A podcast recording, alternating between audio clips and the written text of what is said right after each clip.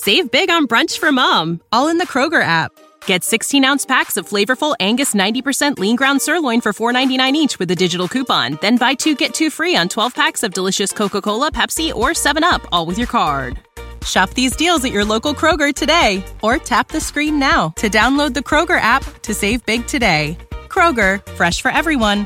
Prices and product availability subject to change. Restrictions apply. See site for details. Ladies and gentlemen, thrilled to have you here for this epic debate. As this is going to be, I should say, more so, it's a brand new thing. We've never done it before. Instead of debate, it's going to be, you could say, an interview and discussion. And the reason that's important is first, we were excited. We really haven't had a lot of people who would uh, you could say identify with with old earth creation. And so we want to give you a fair shake. You've you've never complained. We appreciate that so much that we kind of almost left old earthers out as if they didn't exist and that's definitely not what we meant to do. So we appreciate you guys being so patient about that.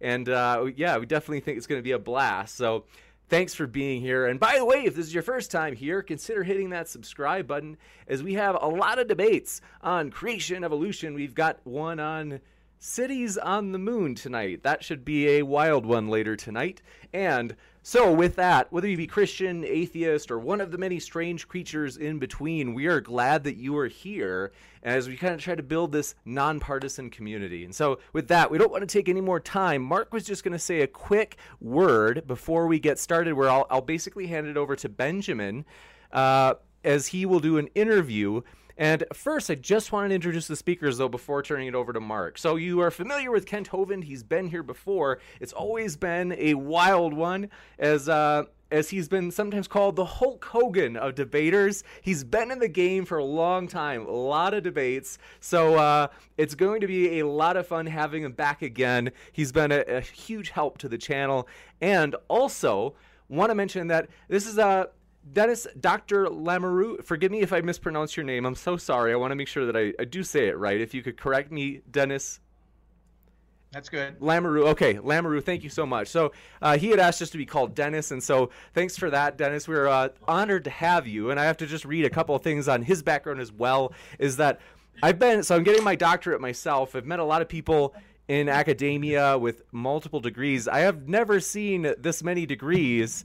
Uh, Dennis has more degrees than a thermometer. I'm going to read a few of these. There's Master of Divinity, Master of Christian Studies, Doctor of Philosophy, and that's in one is in theology, and then another one is in uh, oral biology. Do I understand that right?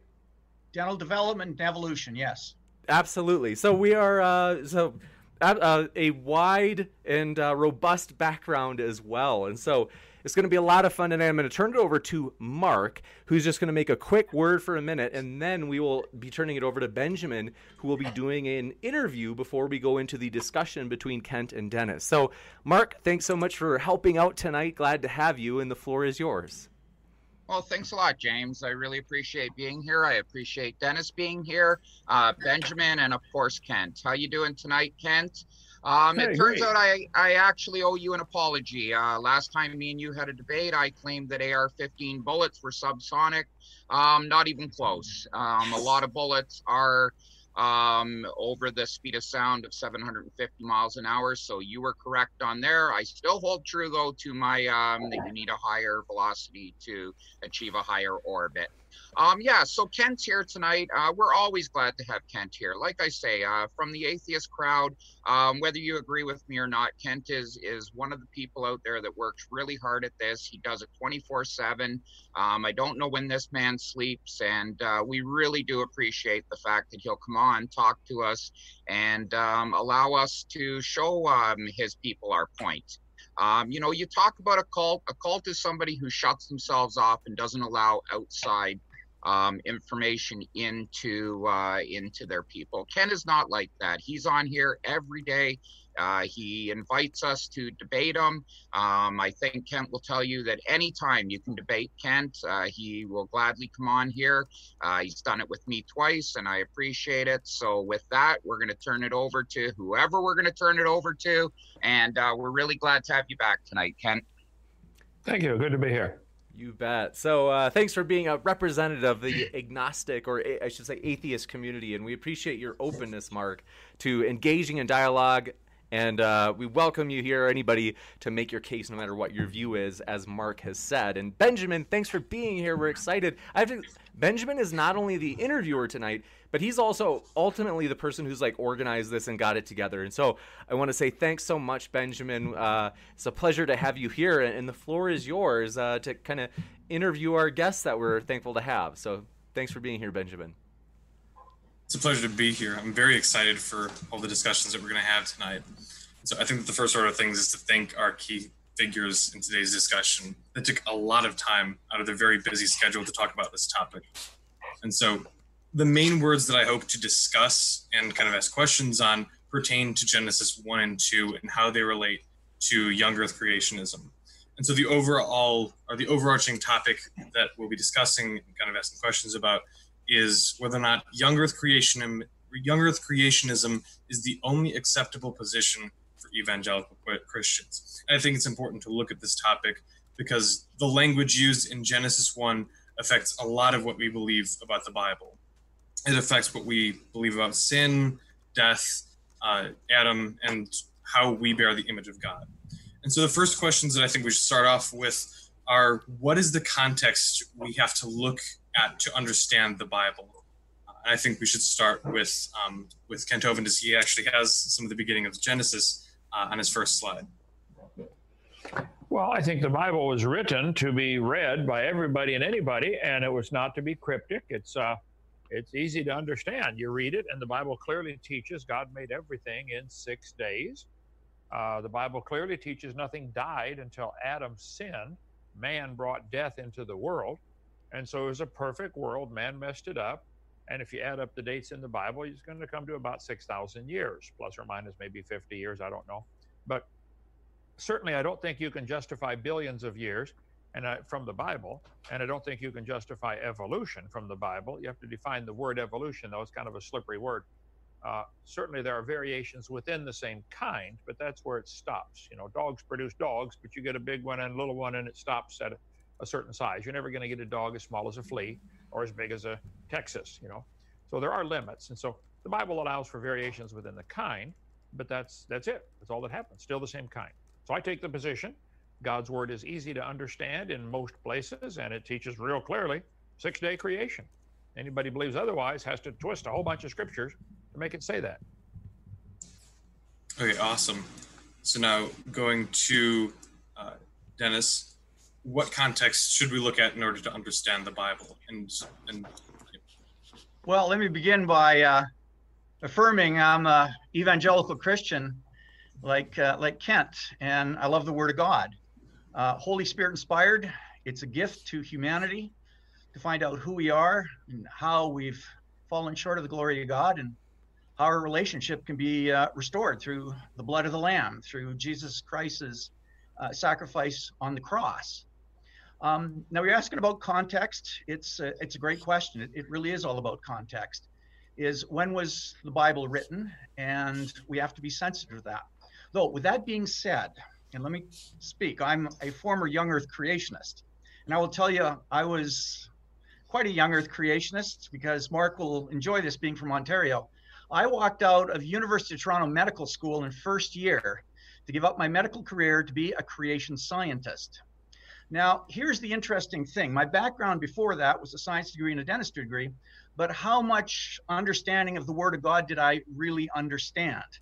Um, not that not much in terms of technicalities but here is the power of the word of god no matter where you are in your academic voyage or where you happen to be in your life get on your knees before the word of god and there's going to be a voice coming out of that those pages and that's the holy spirit talking to you now my adventure started off i thought best thing to do if i'm going to get in this debate is be double degreed a phd in theology phd in evolutionary biology and so I went to Regent College in Vancouver, and that's where it's really started to get challenging to under, understand what theologians do in terms of understanding the scripture. And one of the first things we appreciate is the historical context. The Bible was written in real time, in a real space, and roughly say Genesis around 3,500 years ago. With that being the case, we have to be sensitive to what they understood back there in terms of their understanding of nature. And come to the conclusion that we find in the scriptures an ancient understanding of nature, or in other words, an ancient science. So if the scripture uses an ancient science and this ancient science is delivering these wonderful Holy Spirit inspired, and let's underline the word inerrant spiritual truths, such as God created the world, the creation is very good, humans are created in the image of God, humans are sinners, and God judges us for his sin using this ancient context to get across these revelatory truths. And I might add, my conversion was as a result of those deep spiritual truths. There really is, was a creator. There really, I am really a sinner, and Jesus solves the problem for sin. So we have to understand the historical context of when the Word of God was written. Okay, awesome. So then a follow-up question. So should we look at different things like historical context, linguistic context, or maybe the purpose of why it was written at that very period in time. And so this is a question for both of you. Go ahead, Ken. Well, I, I, think I'd have to strongly disagree. I think the book was written by God, and He doesn't care what time it is or what date it is, or it's written to be understood by all ages. Genesis 1 1, in the beginning, God created the heaven and the earth. And Jesus in John chapter 1, in the beginning was the Word, and the Word was with God, and the Word was God. All the same was in the beginning with God. All things were made by him. I think the Bible clearly teaches, whether we understand it or not, that Jesus was God Almighty in the flesh and that he created everything. And the Word was made flesh and dwelt among us. In Colossians 1, we see by him, that's talking about Jesus, were all things created that are in heaven and that are in earth. So the Bible, like I said, whether we understand it or not, the Bible clearly teaches the deity of Jesus Christ, God Himself come down in the flesh.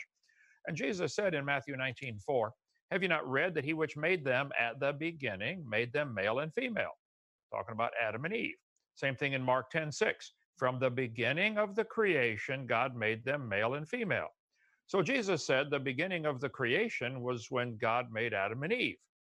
And the Bible clearly teaches in Romans 5 man brought death into the world. By one man, sin entered into the world, and death by sin. And then it's same similar thing in 1 Corinthians uh, 15. By man came death. In Adam all die. So I think the Bible could not be more clear that nothing died till Adam sinned, and the creation of Adam was the beginning. I mean, that's what it says.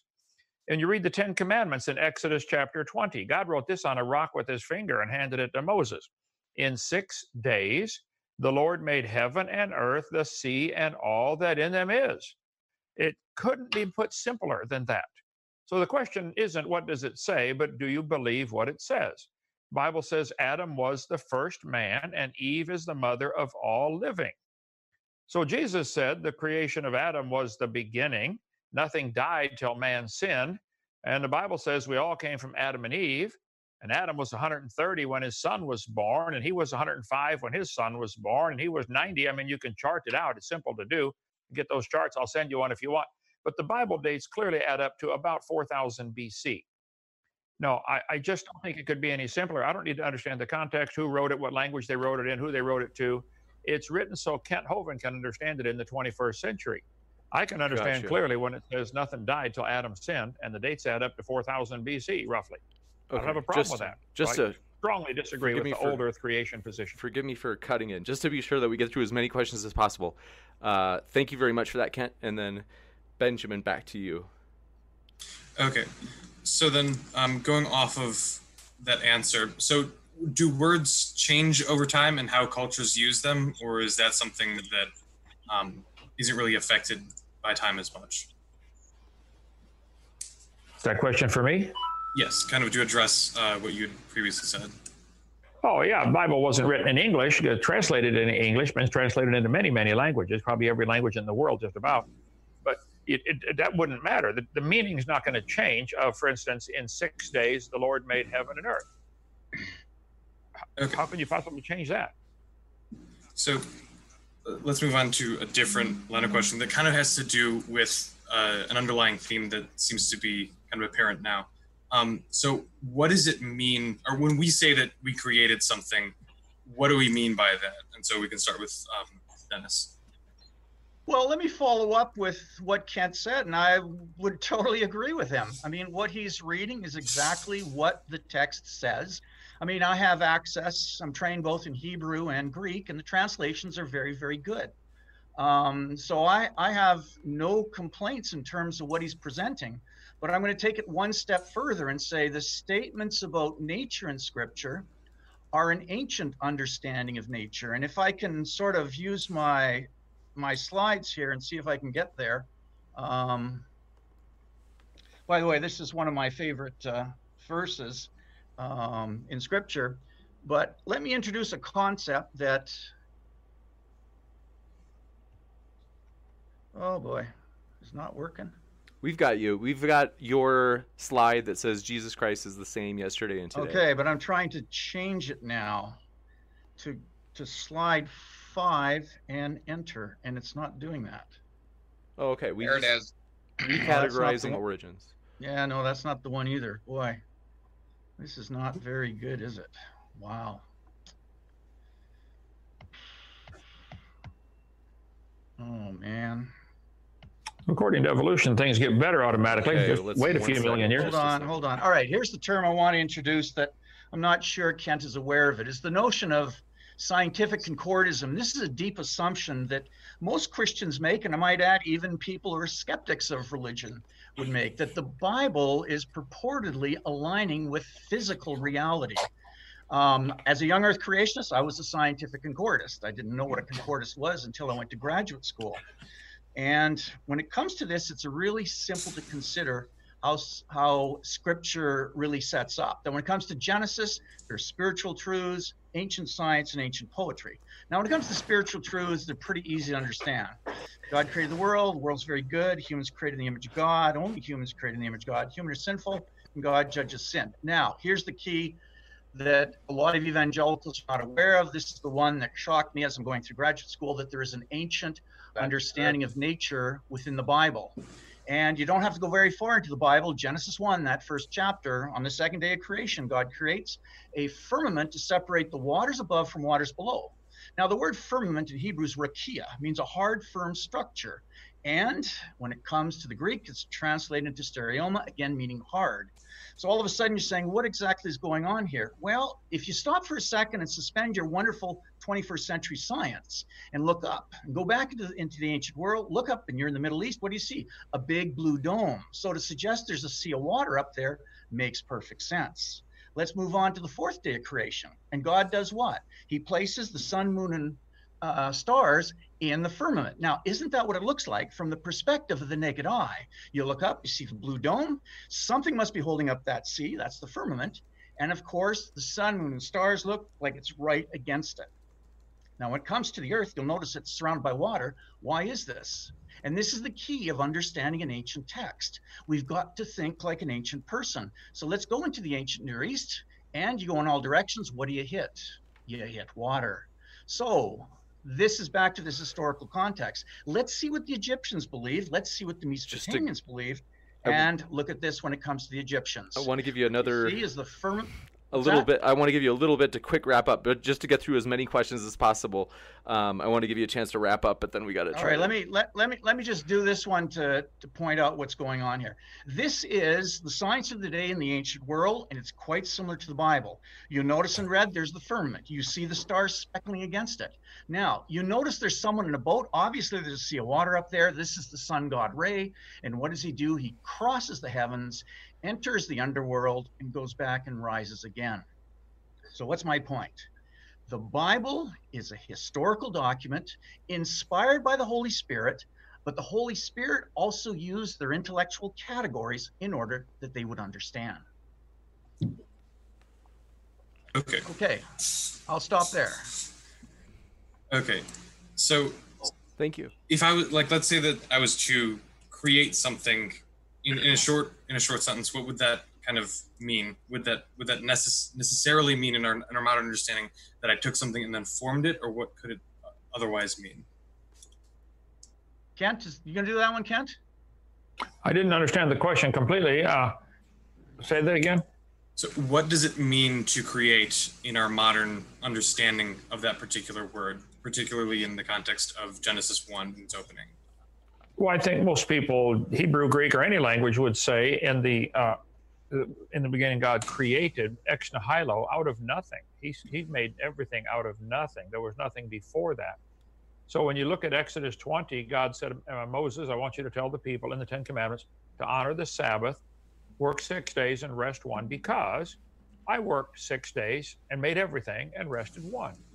So God made everything time, space, matter, everything during those six days. And uh, I don't think he cared at all what the Egyptians taught. There were all kinds of crazy people taught things about the universe that are crazy, but I don't think God cared. He wrote exactly what happened, and it's not at all the Egyptian cosmology of the sun god Ra. Even Aaron Ra is not the sun god. Uh, going over over the sea and coming back again. I, I, I completely disagree with that interpretation. I think the waters above the firmament are clearly discussed, and I cover that in great detail on my video number two. What that means, there was water. There are three heavens mentioned in the Bible. First heaven where the birds fly, second heaven where the stars are, third heaven apparently where God lives. So we can talk about that for a long time if you'd like, but I spent an hour on that on seminar part two, which you can watch on my YouTube channel, I mean, on uh, website, drdino.com, or on my Kent Hovind official YouTube channel. So I don't think we need to understand what the Egyptians thought about it. Doesn't matter. Waste of time studying that. God said he did it in six days. That's easy to understand. Okay, so I think that both of us can, like everybody here, can agree that we can use the Bible to interpret different ways that the Bible uses different words, right? No, I think the Bible's clear enough. That you, the, people do misinterpret it. That's always been the case, you know, twisting God's words. But no, I don't think there's I don't think there's any room for error on this one. It was six days and nothing died till Adam sinned, and Jesus said the creation of Adam was the beginning. And he's okay. the creator. He, he, should know. So the particular word that's used um, for creating in Genesis 1 is bara. And so for different uh, passages in the Bible, like Psalm 51 10, where it says, a clean or uh, create a pure heart, O God, and renew steadfast spirit with me. The word that's used for create is bara. And so is God in this particular instance in, in Psalm 51 completely recreating morphologically a heart, or is it a, a different type of meaning of creation that isn't saying that it's not being created, but is it a different type that we might not, uh, I guess, immediately think of based on our modern understanding of what it means to create? And well, I think you're talking about bara. There's it, it, appears about 50 times in the Old Testament.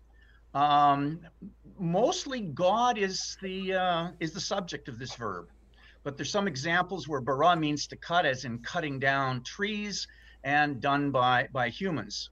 Now, when it comes to Genesis 1, bara is interchangeable with the word asa, which is the word to make and to do. So they're interchangeable. Uh, bara can mean creation out of nothing, ex nihilo. It can also mean creating out of material, uh, ex materia. So there's there's you, gotta you gotta go to the verse and figure out what the context is and what is being used. So when it comes to the creation of humans, bara and asa are used in the sixth day of creation and the sixth day when God created humans. Now, the one thing I'm going to follow up on, Ken, is look at if you're going to take the scripture literally, and I have no trouble with that because I think that's fair, then you're going to have to believe there's a hard firmament above our heads and that the sun, moon, and stars are embedded in it, and that this firmament is holding a sea of water.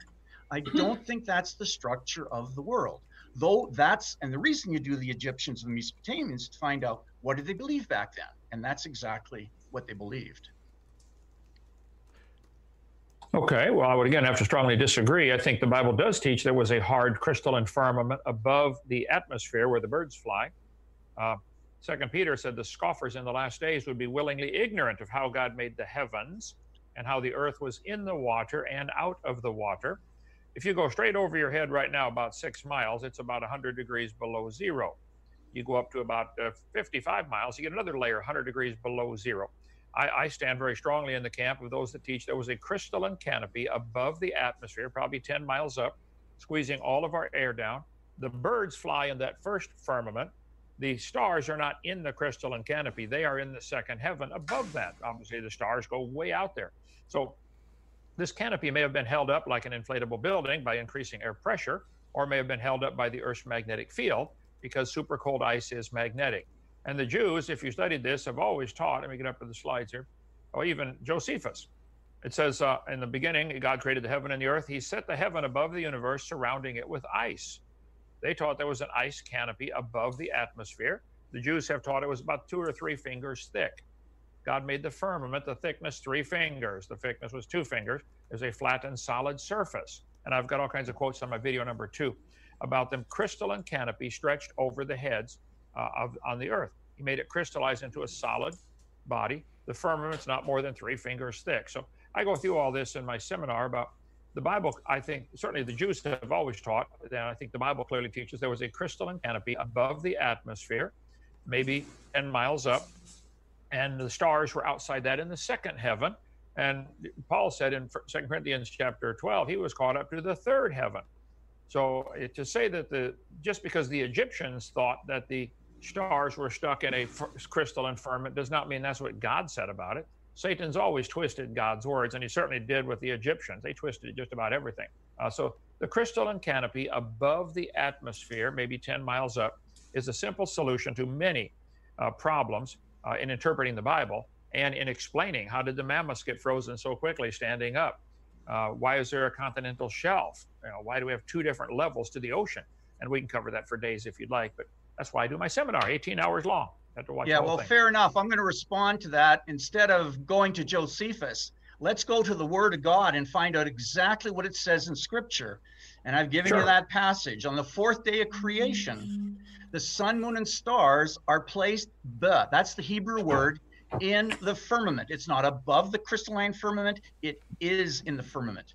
And when the word gets translated into Greek, it's in stereomati, it's in the firmament. So, and, and that's why you look at the historical context. Everyone believed there was a hard dome above, and the sun, moon, and stars were embedded in it. It's not above it, because what's above the firmament are the waters, and that's the liquid waters. It's the Hebrew word mayim. By the way, when it comes to the Hebrew word mayim, it has the dual ending, which is ayim. And anything that shows up in duals refer to things that happen in pairs in nature. So we have the waters above, we see that in Genesis day two, and the waters below, which is the sea. So what we're seeing here is, is a hard firmament with the sun, moon, and stars embedded in it. And that's exactly what the Hebrew says in the Word of God. And all translations embrace that. Your King James Version says the very same thing. And why would the King James Version believe in the firmament? Is because at the beginning of the 17th century, they believed there was a firmament around the earth. I'd love to talk about Ken, You can't go there. That's not what the Hebrews oh, doing. I'll be, I'll be glad to tackle that, but I think we're. I'll be glad to tackle that if you like. But we're going a lot on one question, and you said you had a bunch of questions to cover.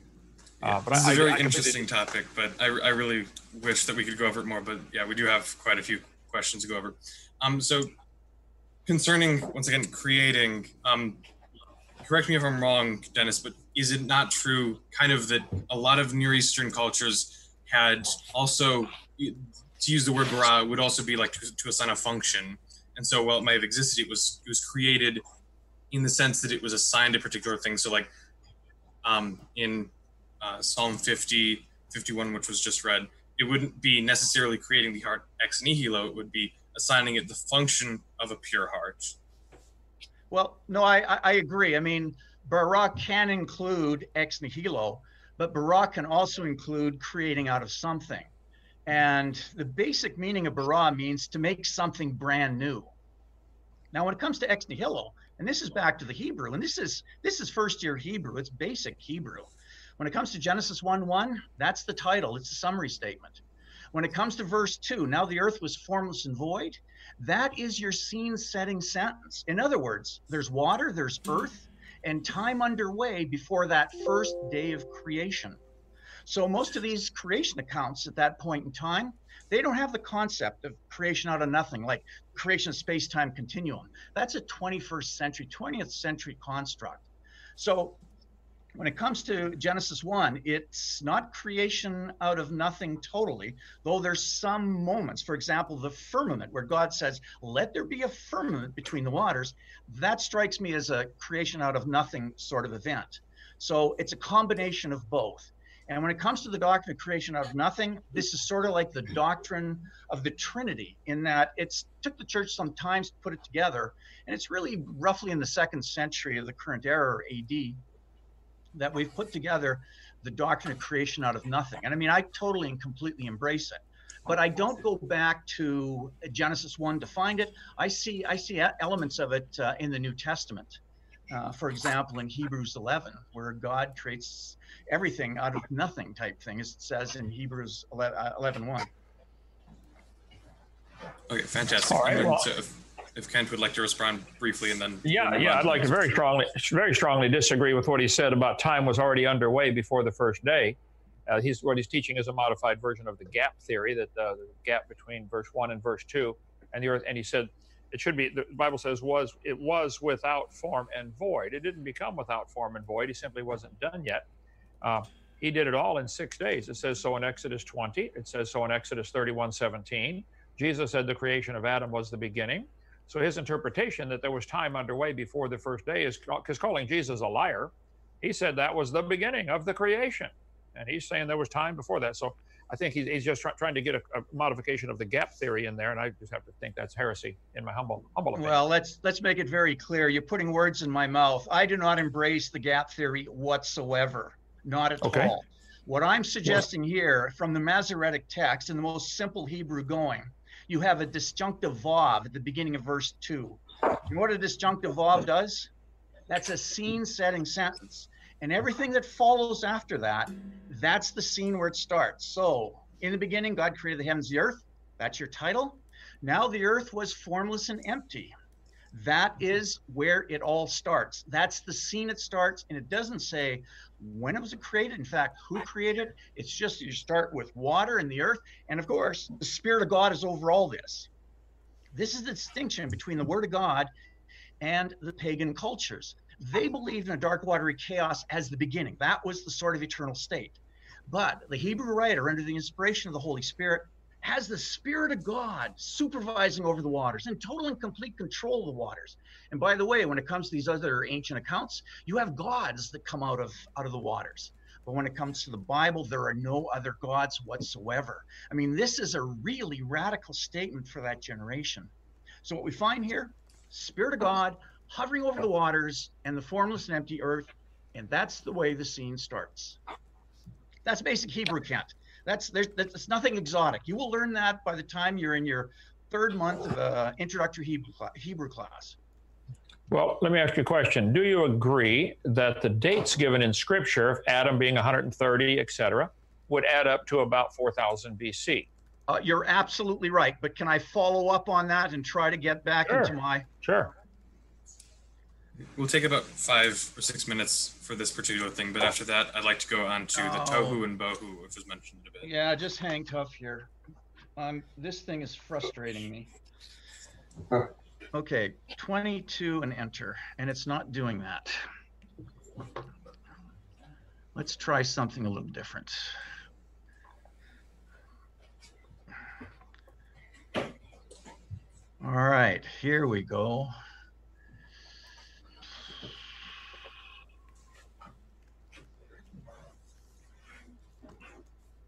How do I get rid of these? Okay, let's see if we can do this. This is for Ken. And it's not doing it again.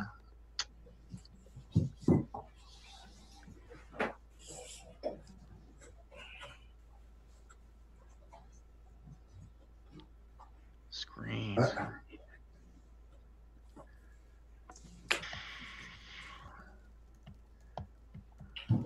I don't know what to say about this, you guys. This is. Uh, Try to open is... your slides first. Stop sharing your screen. O- open your slide to where you want it, and then share your screen. Okay, hang tough. So close the share. Yeah. Stop sharing.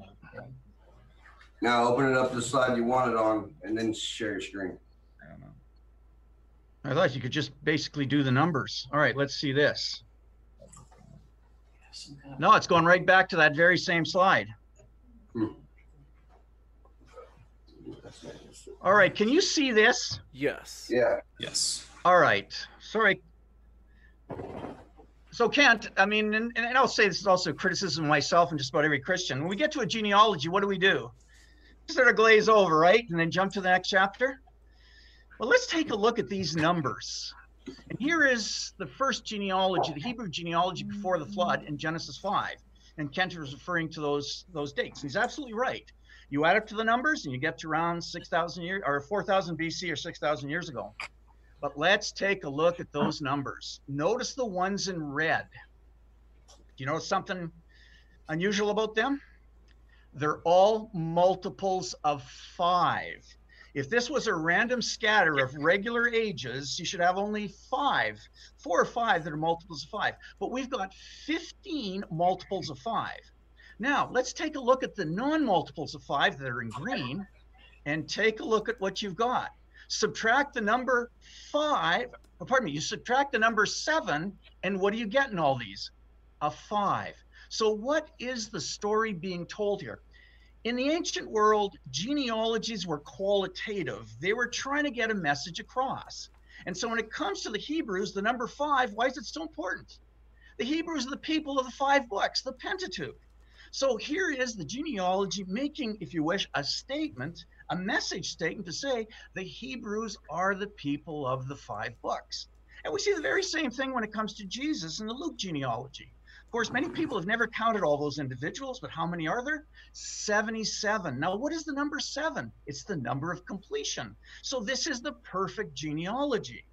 And if you go to Matthew 1, where you see this is a, a, gospel directed to the Jews, it's clumps of 14, 14, and 14. Now, to us, we don't understand what 14 means, but the Hebrews had a, a literary technique called gematria. And the gematria, or the number for David, is 14. So Jesus is the son of David. That's what the message is getting across. And of course, because Matthew's written to Jews, they would have picked that up immediately. So, what are these numbers? They're not actual numbers, they're stylistic numbers, and the evidence is within the scripture itself. This is clearly a message going on. And if you go on to Genesis 11, you see that same sort of arrangement, because again, these are the Hebrews. All right, I'll stop sharing on this and get back into here. All right.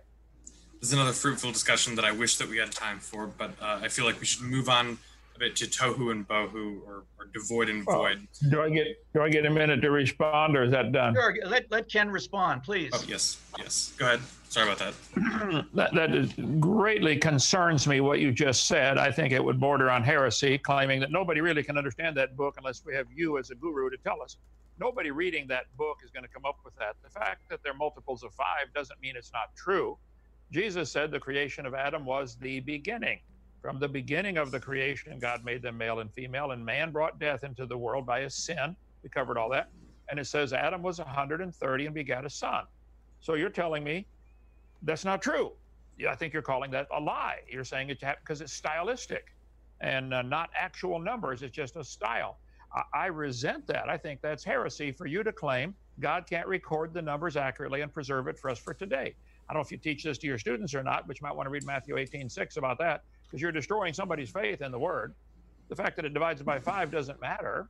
That is actually how old they were. We don't need you to help us understand that. Kent, if yes. you do not want to submit to the very words in the Word of God, that's your choice. Oh, I'm looking at it. the Word of God. I submit I'm to the words of God. Numbers. Let's, I'm not just, submit to you. One second. We got to let, one at a time. Not submitting one at a time. Of God. We need it one time. One at a time. Please. You've accused me of oh, heresy. I'm sorry, but Kent, please, if we can just give Dennis a chance, and we'll give you a response. Kent, we'll oh, give you a chance to respond. Kent, Kent. You're the one not submitting to the word of God. Kent, can we come? Can we just give? I want to give Dennis a chance, and then we can come back to you. I promise. All right. If you do not want to submit to the very I words do to the Hold on one second. One second. Kent, I promise we'll come back to you. I um, promise we will I'll not gladly submit to this. We promise submit to we you, will not okay? we will not cut you short, Kent. I promise. We just want to give Dennis okay. a chance. The very words in the Word of God in Genesis 5 have a series of multiples of five. If I we agree. go to the New Testament and we see Jesus' genealogies that are different in Luke and Matthew, you see there's a stylistic thing going on. In other words, where do I get this stylistic argument? It's the word of God that has made me realize this. And the only way you realize this is if you submit to the very words in the Word of God. So my exegesis, my interpretation is being shaped by the text. I'm seeing these numbers, they're jumping out of us. Now, what are the problems as 21st century individuals? We want to think about genealogies the way we do them today. You know, I was born May 27th, 1954. My dad, September 14th, 1924. Now, that's not how they did genealogies in the ancient world. And that's why, and it's coming back to our very first question that Benjamin asked what about context? We have to read the context in order to appreciate the Word of God. And I might add, it's thanks to reading and understanding Semitic languages that we have a better understanding of the Hebrew. It's why we do scholarship outside the text. It helps enrich and inform the text to get a purer understanding of the Word of God. Okay, so this is a very interesting discussion. I'm sure we could spend quite a long time on it. Um, but to kind of clarify, so these numbers would be, um, in, in putting it in terms of modern ideas, they would be sort of memes for the cultures of that time. That if you weren't around at that time, you wouldn't quite get. But if you studied the area era, you you you kind of get what it's referring to a bit more.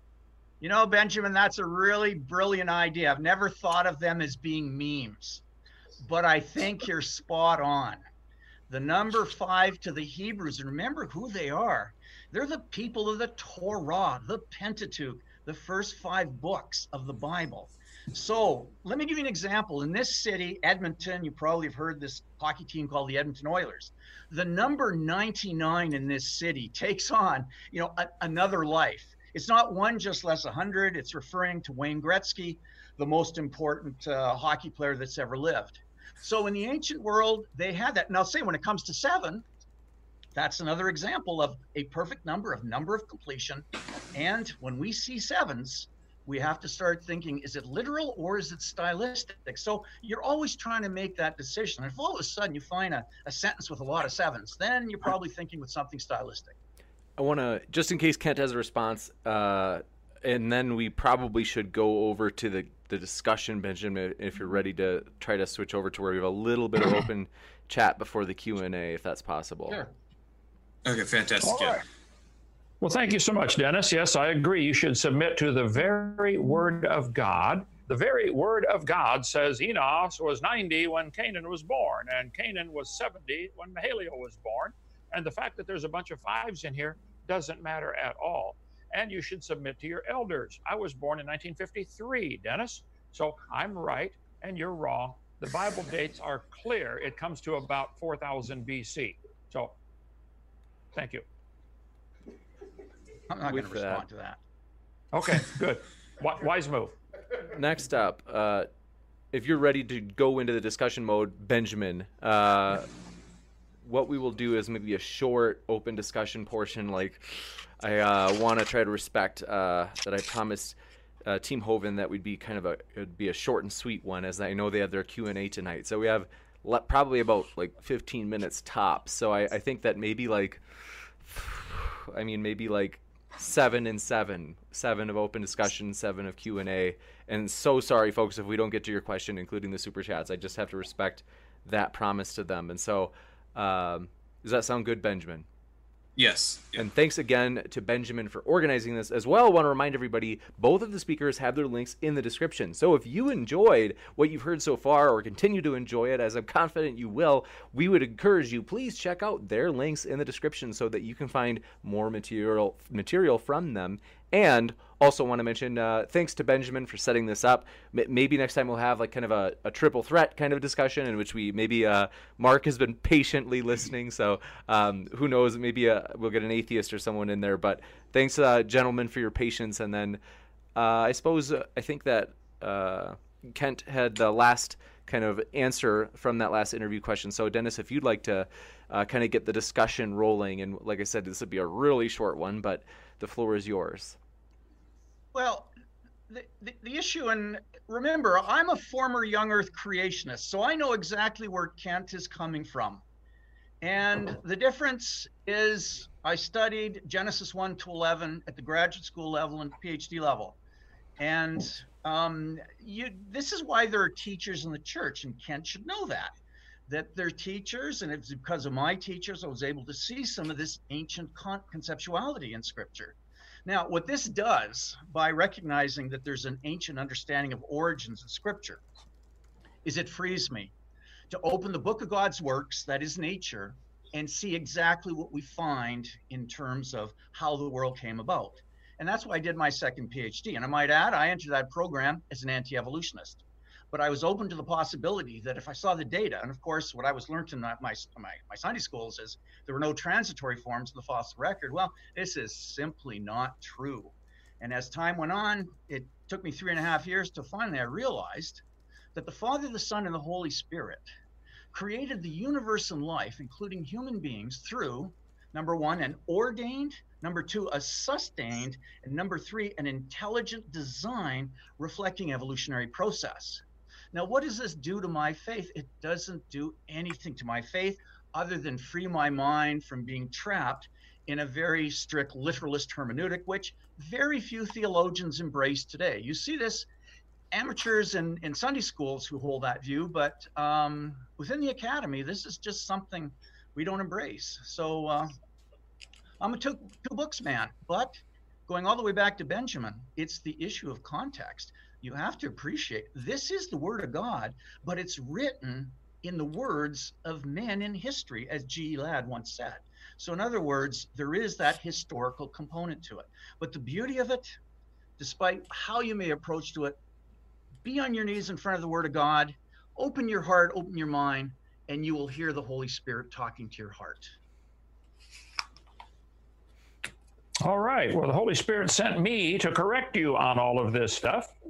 Um, I'm sorry, sir. You, I think what you're teaching is heresy. Uh, you, you say you were a former young Earth creationist, but you studied graduate level. This is condescending, of course, of you know better than everybody else. Um, I think you'll find nobody, nobody just reading the Bible will come up with your interpretation everybody with no no input from anywhere else, just read the book, will say, well, this book says the world's about 6,000 years old. So I think what, when you went to grad school, they destroyed your faith instead of help enhance your faith. I think you are living in a dream world. Uh, and you're making setting yourself up as a guru where we have to have you to tell us what the book says. I can read it fine myself. Uh, as far as the transits in the fossil record, I would defy you to show me some of those. First of all, I would point out no fossils can be proven to have had any children. No fossils count for anything in the evolution theory. No animal today produces anything other than its kind. Cows produce cows, dogs produce cows, dogs, no exceptions. Now, if you wish to believe a bone in the dirt could do something that no animal today can do, you're welcome to believe that. But that's that's silly. It's not science. It's it's evolutionary mythology.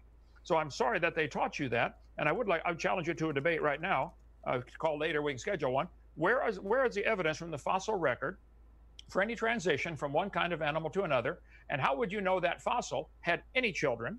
How would you know that fossil had children that were different than the animals today? No, every farmer in the world will tell you animals produce after their kind, exactly like the Bible says. In an honest court of law, even in a Canadian court of law, no fossils would count, none, for evidence for evolution. And you talked about amateurs believe in my position. I resent that, of course. I have three doctor's degrees also, and I'll challenge you to a debate on this topic. Uh, very few theologians embrace that today. That's why I've got a mission field. Come visit Dinosaur Adventureland. I got to win all you guys back to the simple common teaching. Average person reading Jesus' words when he said the creation of Adam was the beginning, they would think the creation of Adam was the beginning.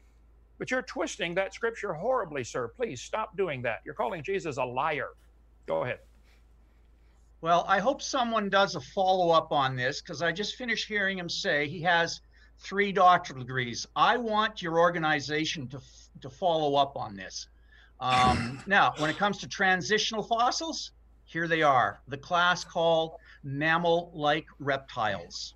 There are over a thousand of them and roughly 30,000 examples. It is a very well defined class of animals. And of course, listen to the very term mammal like reptiles. So, are they mammals or are they reptiles? And this is the tension that paleontologists have. They're in between.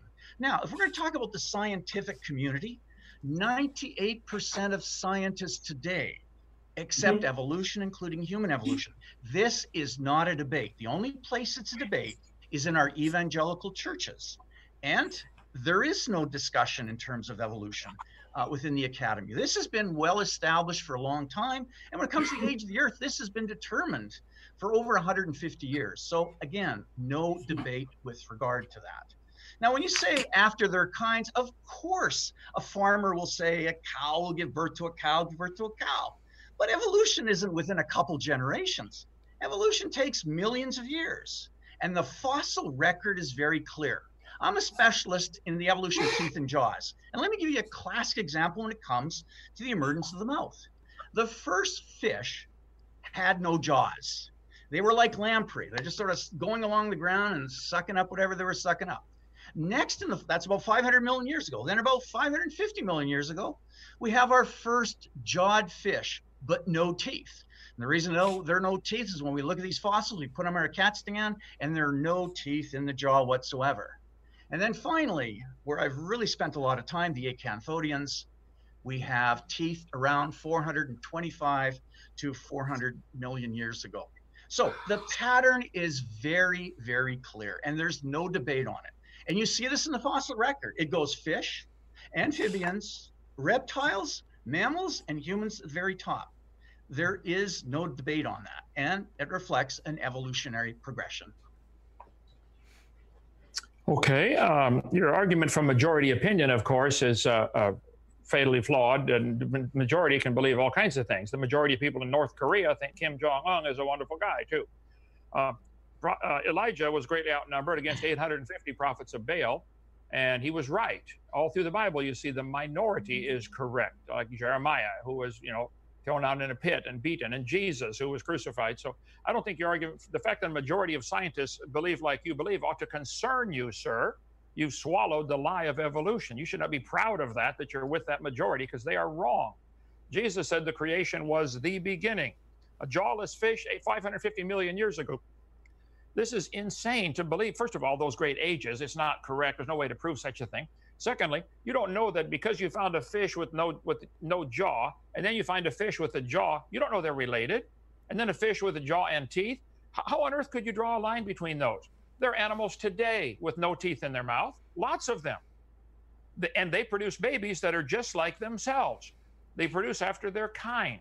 And how can, how can you possibly believe a jawless fish turned into a jawed fish and turned into teeth? You don't know they're connected. You're telling me this from a fossil? from a bone in the dirt. I don't care if you find a billion bones in the dirt. That's not evidence they had babies that were different than themselves. That's no that, animal today does that. The look, it's not today, a bone. It's not um, a bone in the dirt. It's many, many fossils, and you see the pattern. Okay, Let many bones example, in the dirt. More on the many tooth pattern. What, what's that? You can have many bones in the dirt. They Once, don't. You can't prove they had any children that were different. I just want to well, just you just forgive me forgive me for cutting in. See the forgive pattern. Me. It's you very can line them up just any before we just to just to so we can kind of keep the the pleasant volley where we've had kind of like maybe like one or two minutes from one person and then one or two minutes from the other if it's okay with you guys, what I'd like to do is before Q and A, if we just have one last response from Dennis, and then given that we started with Dennis, if we wrap up with a minute from Kent, and then and then try to cover as many questions as we can in the Q and A. Is that okay? Yeah, yeah brother. My, my Q and A is taped and played the next day, so we don't have to start at seven. Go ahead. Okay. All right, one minute to end it. Well, so you been, you saying you have a little? It sounds like. Are you saying you have a little extra time here, Ken? It sounds like we have a, a little. Yes, I'm flexible. Uh, I'm not okay, as flexible well, as my brother. He's a contortionist, and nah. he married a fortune teller, and they have a child that can foresee his own end. That's how much flexible. time? How much nice. time you got for us, Ken? Oh, all the time you want. Okay, thank you. Okay, so if that sounds good uh, in terms of discussion, then we'll we'll bring it back to Dennis and uh, and just kind of keep going as we've been going. So uh, you can take a few minutes, each of you. Well, all right. Can I start? Yeah, you bet. Uh, the reason I decided to take this this uh, this event is I just wanted to confirm to myself that Kent Hovind would eventually break down and started slandering me, calling me a heretic, contortionist, etc., etc. And this is what I'm going to say to the people who've listened to this video. Go back to the front and see how many times he says stuff like this. I am a born again Christian. I appeal to the blood of Jesus Christ on the cross. Do you want to call me a heretic? A heretic?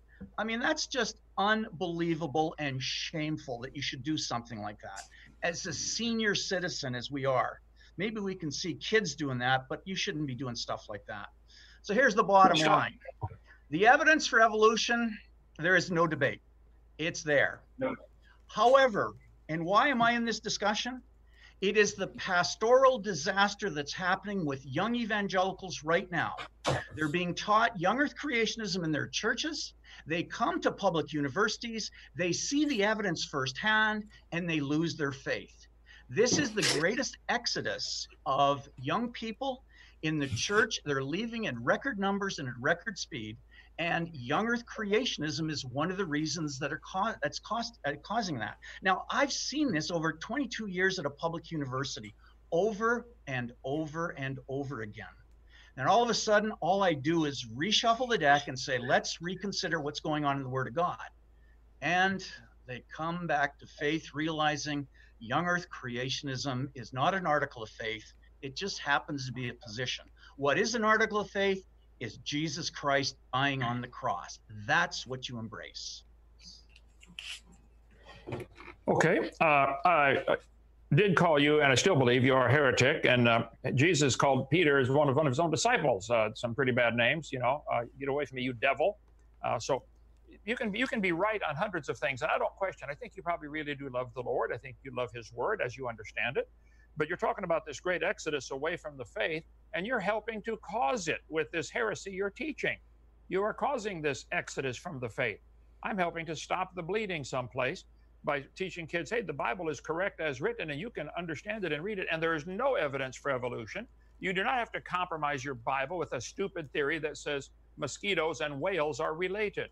Do you believe? Uh, do you believe that if you go back far enough in time, mosquitoes and whales have a common ancestor, and it was a single celled creature like an amoeba. You apparently have swallowed the whole Big Bang Theory. Do you, do you, do you believe that 13.7 billion years ago, a dot of nothing exploded and made everything? Is that your current theology? I'll get back to you as soon as I can. Oh, that's my.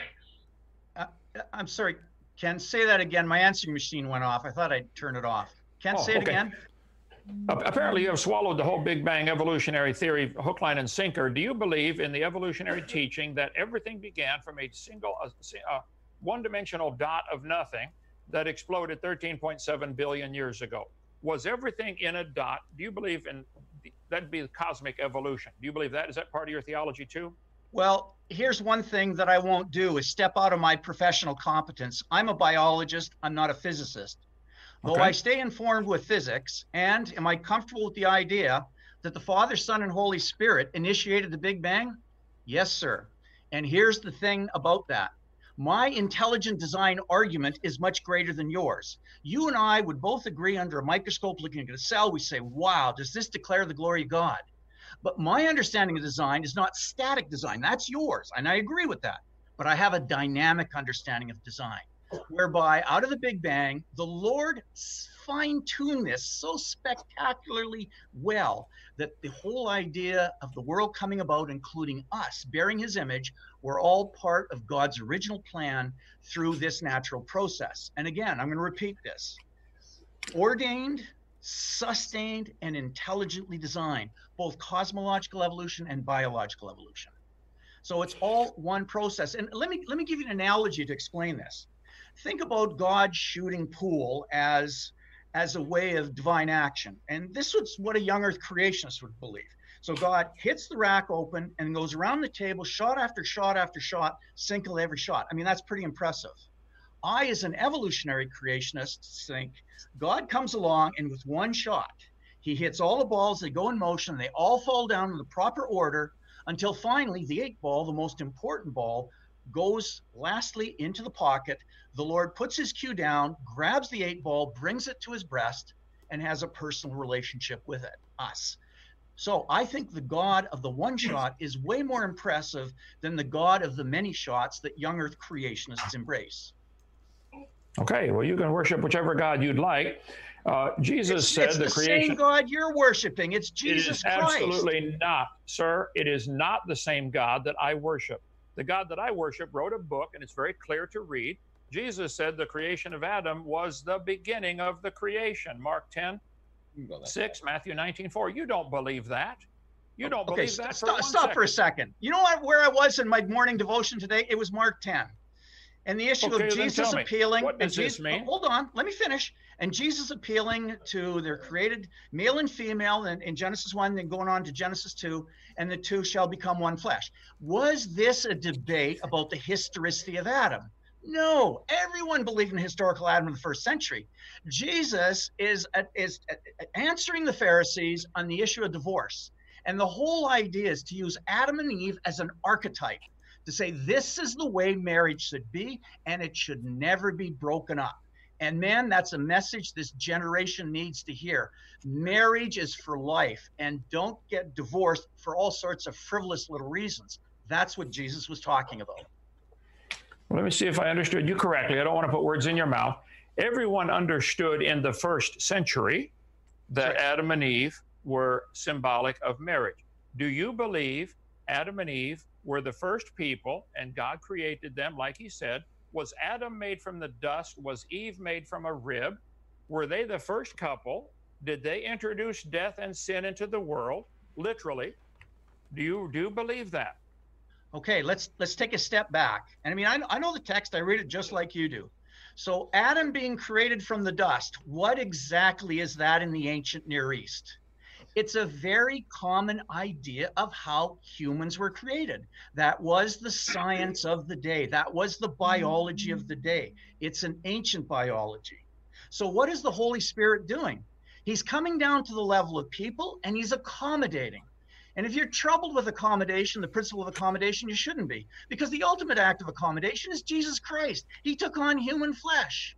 Jesus also accommodated through parables. He said the mustard seed was the smallest of all seeds, which for them, that's what they believed. But orchids are much smaller. And the other thing, and I know you have a personal relationship with the Lord, uh, Kent, when the Lord speaks to you, does he not come down and speak at your level? And as we've gone through our, our Christian voyage, has not the level of discourse increased as we've grown spiritually?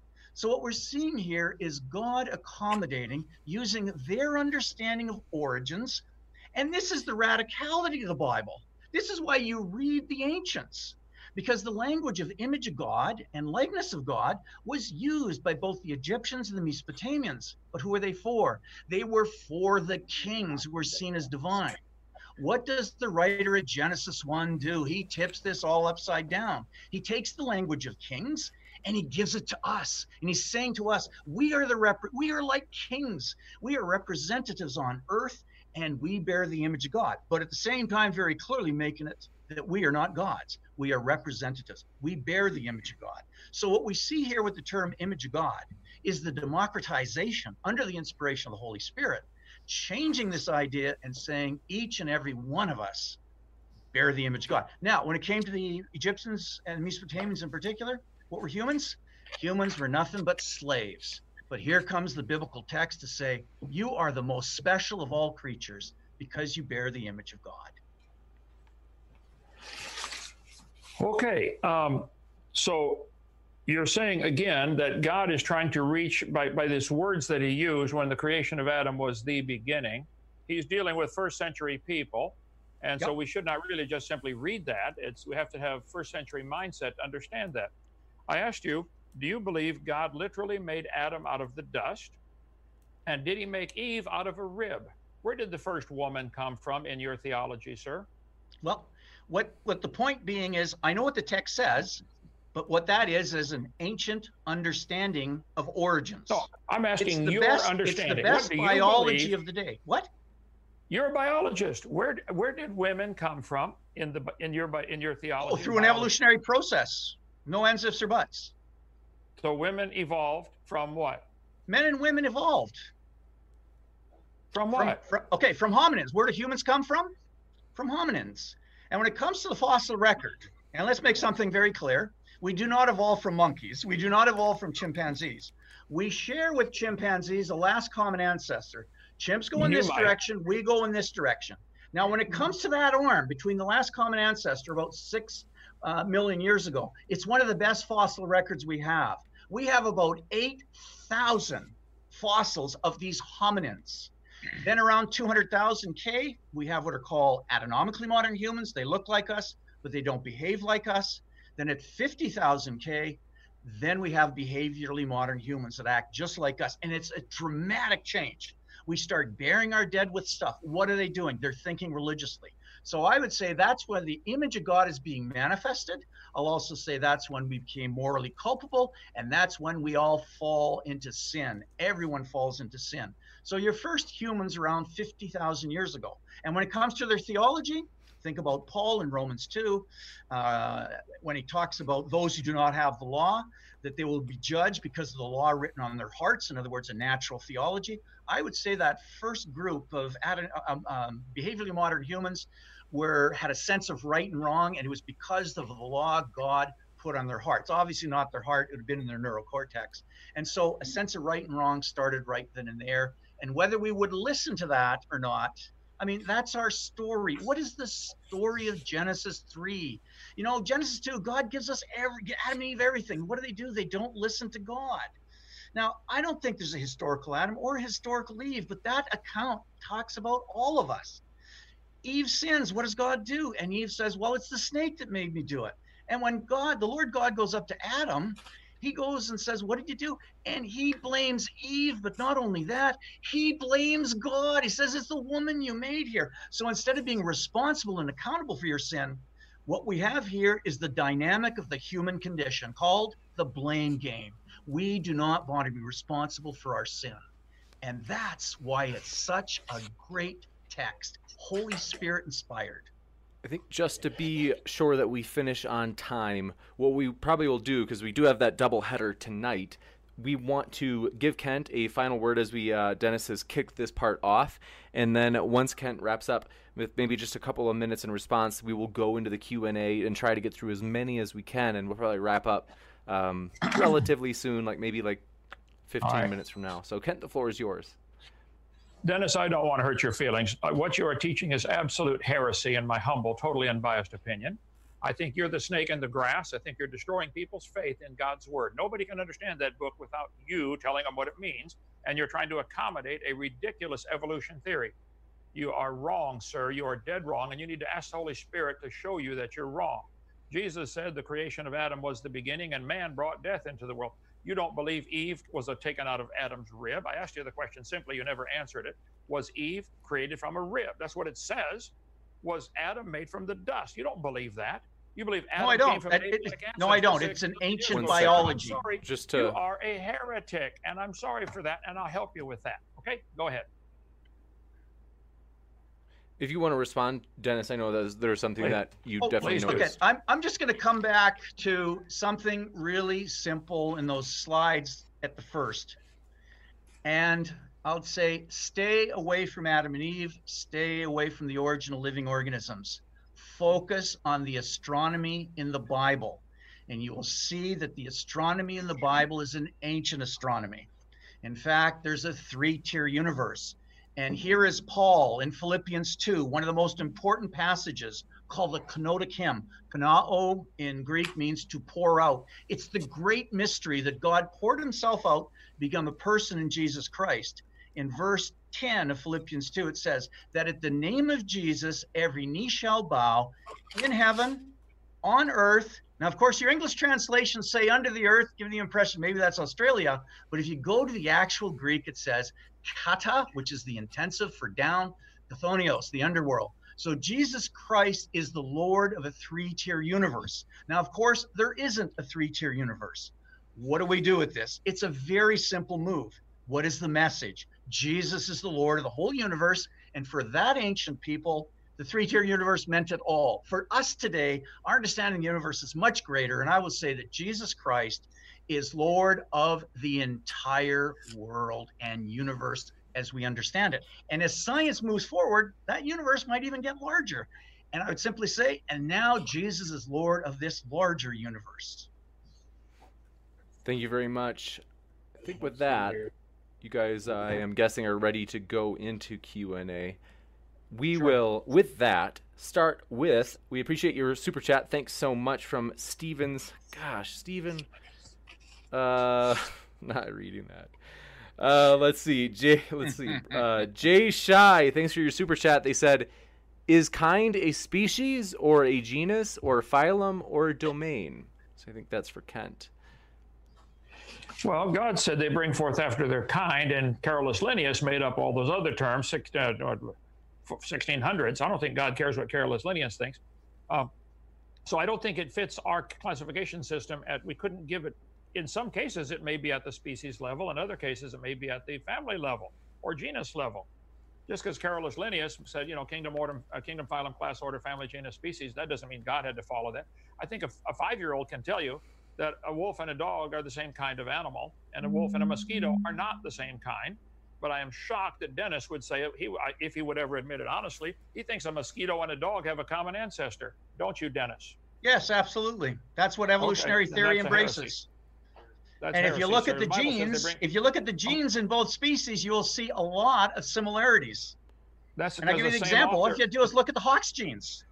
The same All you have to do is look code. at the body plan genes, the Hox genes between a Drosophila and any vertebrate, and you're going to see the similarities. So that proves that a Drosophila, the fly, is related to a dog because they have similar genes. Could it be the same designer wrote the code? Well, if the, the same, the look, I'm going to say the same designer wrote the code and used an evolutionary process.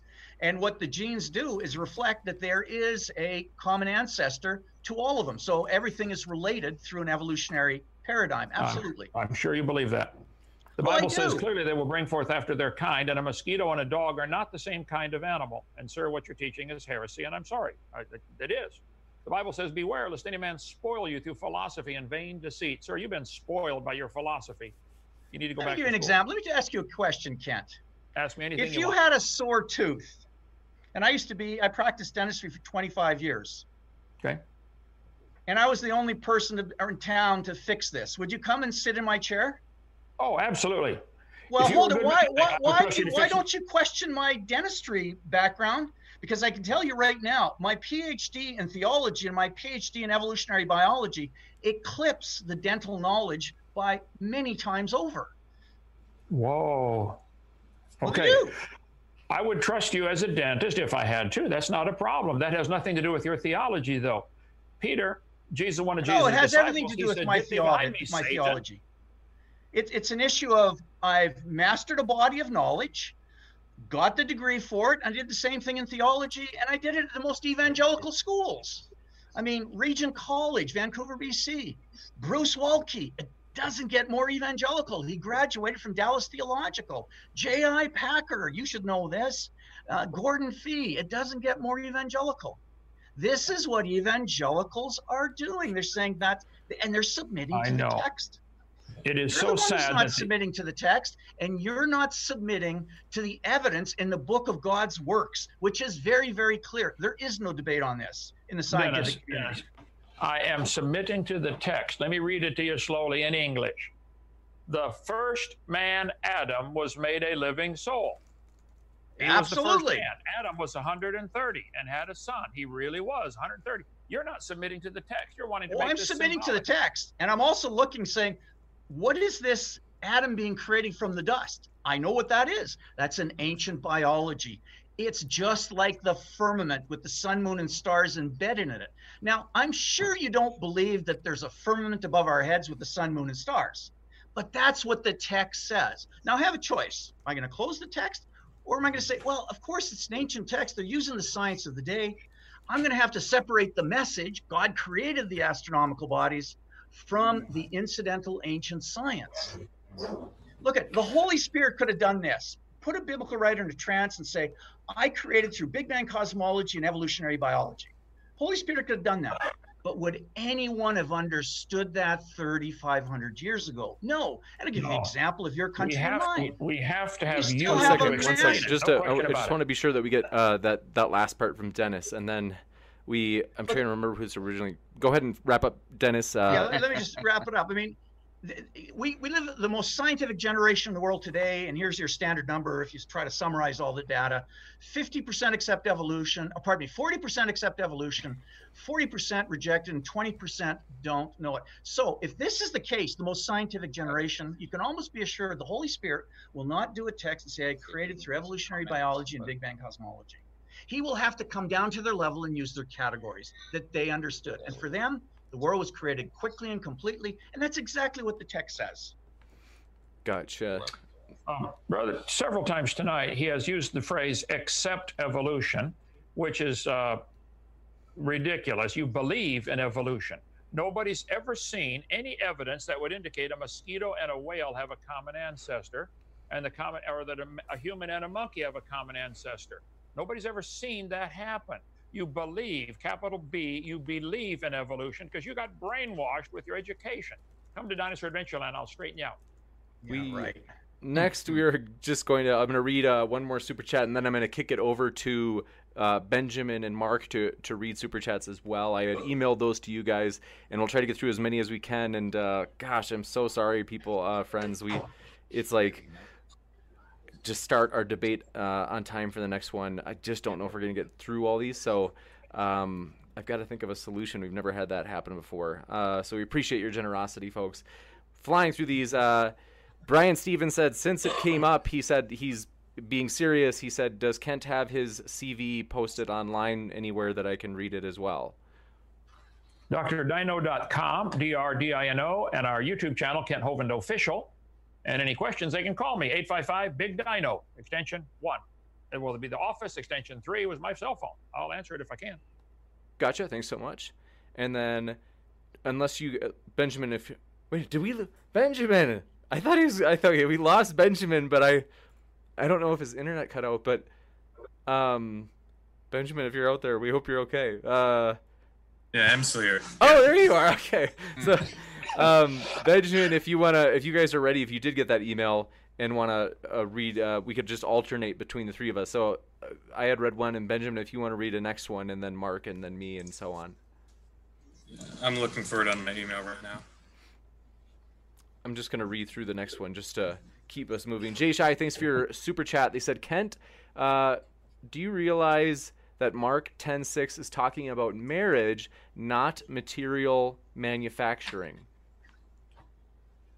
I realize that Mark 10:6 says the creation of Adam was the beginning. How you'd have to be a moron to misunderstand it. I mean, it's it couldn't be simpler. Let me get it up for you here. I agree that the whole passage is talking about marriage and divorce, but that doesn't mean you can slice, you know, separate this. Oh, here we go. Mark 10:6, slide number 43. Um, let's see. From the beginning of the creation, God made them male and female. What is hard to understand about that? Mackenzie, you're five. From the beginning of the creation, God made them male and female. She's nodding her head. She understands it. I don't know why you're having a hard time with it, Dennis. Oh, I'm not having a hard time with it. I understand completely what it is, but I take it one step back, saying, what is really being said here? It is the science of the day. And Kent, this is what I'll suggest. Work the astronomy, get the astronomy straight, then you can go on to humans. So what we find in scripture is an ancient understanding of the origin of humans. So it's this ancient science that's carrying along to get off this wonderful message of faith. We're created in the image of God, we're sinners, and God judges us for our sin. Gotcha. Thanks so much. Just to keep us moving, Mark, if you have those questions, I'll if you want to read converse contender. Yeah, well, we got our we got our atheist friend here, Aron Ra, and it's a question to Kent. Uh, uh, Aron Ra ain't a god, but he spanked uh, Kent bad. What do you think of that, Kent? Do you agree with that? I, I didn't understand it. What did he say? Aron Ra ain't a god, but he spanked Kent bad. I still don't understand what he read, spelled it out. Aron Ra isn't a god. Yeah, but he spanked Kent bad. That's he, not a question. It's not. He bent. He thinks he bent Kent. No. Right. Okay. So no, okay, let I me just straighten this out. So for a second, this is a super chat. Some of the super chats, oh, as you know, are yeah. just comments, and so like. It's okay. just a person saying that. You can respond, or All if you right. want to ignore it, you yeah. Can. Do you want to respond to that? Yes, I, I, I think it's fair. I asked Aron Ra to give the best three evidences for evolution. He spent 20 minutes blathering on and on. Finally, in two minutes and 20 seconds, he gave his three best evidences for evolution. I spent seven hours answering them. Aaron Ra and nobody else. And Dennis, no, none of you have any evidence for any animal ever producing a different kind of offspring. Never. It's never happened. It's no. It's not science. You got brainwashed. And if Mr. Nelson, Aron Ra, Mr. Nelson, Aron Nelson wants to debate me again, I'll only do it if I have control of his microphone. He interrupted me 288 times in 36 minutes. But if he'd like to debate and have an honest debate, I will do it. But I want control of his microphone to shut him up when it's my turn to answer. Aron, bring it on. Gotcha. Just wanted to give you just wanted to give you a chance to uh, respond to that, Ken. If someone's going to make Good. a comment, I think you should be able to respond. So I do have a okay. question here. Did God structure the firmament? This Ken? is is this a super chat question, Mark? Yes, it is. Okay. And and then if you just I want to say, God... it's no problem. Go ahead. Did God structure the firmament? I covered very clearly. He made the earth with water under the crust and oceans and uh, uh, lakes on the surface. He made a layer of air to breathe for the birds, the first firmament. Then he made a layer of ice, couple of inches. Then he made the second firmament where the sun, moon, and stars are. We call that the second heaven. Then he made another layer of ice above that, according to Psalm 148 the waters that be above the heavens, and God sits upon many waters and upon the crystal uh, firmament underneath God. Apparently, there's a third heaven, Second Corinthians chapter 12, where God calls home, and probably everything that we see on this planet is in one of these little glass balls on God's dresser that He picks up and shakes once in a while. So I don't know about that. We can't. We don't know where the last star is. Nobody does. And if we could find it, the question is, what's next? So I think the Bible is, indicates that there's a third heaven that is outside of all of this. So, but even that is assuming time, space, matter applies to God, which I don't think it does. So, I don't think I don't think our human brain can understand all that. But yes, I do believe the Scripture is clear enough on what it teaches about how God made the heavens, plural, and how the earth was in the water and out of the water. And I have I don't care at all what the Egyptians thought about that. Thanks well, for your answer, Ken. Next up, let's see. Uh, Oh boy. So, uh, Mark, uh, just for the for the record, Stephen, because I see you in the live chat, I reached out to Mark to ask if he would moderate. Mark is only reading the super chats that were sent in. These are all legitimate super chats. I basically just questioned Mark on something that's like obviously I should have known better. Yeah, talking me. Oh, okay. He's talking to Steve here. Uh, Steve wants to respond. Can you yeah, hear? I have a problem because he was told that he shouldn't be on. We didn't have any more time for him, and it scheduled after January. But all of a sudden, he's on the show asking questions and putting in jabs. I just thought it was a little backhanded and sneaky. Yeah. So Mark hasn't put in. So hold on a second. Mark hasn't put in any jabs at all. He's only read questions that I would have read it was just a different. But you didn't read a question from All That wasn't a question. That was a comment. Or well, yeah, all the super chats. Some of mine that I've read are also comments. That's just the way the super chats well, are. It's not my show. It doesn't matter. Uh, it doesn't, doesn't, bother me. I'm not the least bit afraid of Aron Ra or Dennis or anybody else. Okay. Okay, go ahead. Okay. No, I just feel I just feel that if somebody takes a jab at Kent, uh, Kent has the uh, has the right to uh, respond to it. I right. actually, yeah, and I get it was I, totally yeah. okay. Hey, I mean, Yep. You should know if any Mark, you know as well as anybody. I get jabbed at all the time. I can. I'm tough, Absolutely. man. I can handle it. Bring it on. Yeah, bring I mean, it on. Mark has, for the record, Mark has like defended the idea of like us hosting Kent, as some people have given us pushback. Thank and, you, Mark. Hey, come to Dinosaur Adventureland, Mark. We'll take you to dinner and get you have a wonderful time here. Thanks, Ken. Um, so we appreciate, but I, I can let you and know, Dennis Stephen. Too. Dennis, you can come. I'll let you know, Stephen, in the future. I uh, hear you loud and clear. Converse contender, thanks for your super chat. They said, ask Kent the difference between literal and literalistic.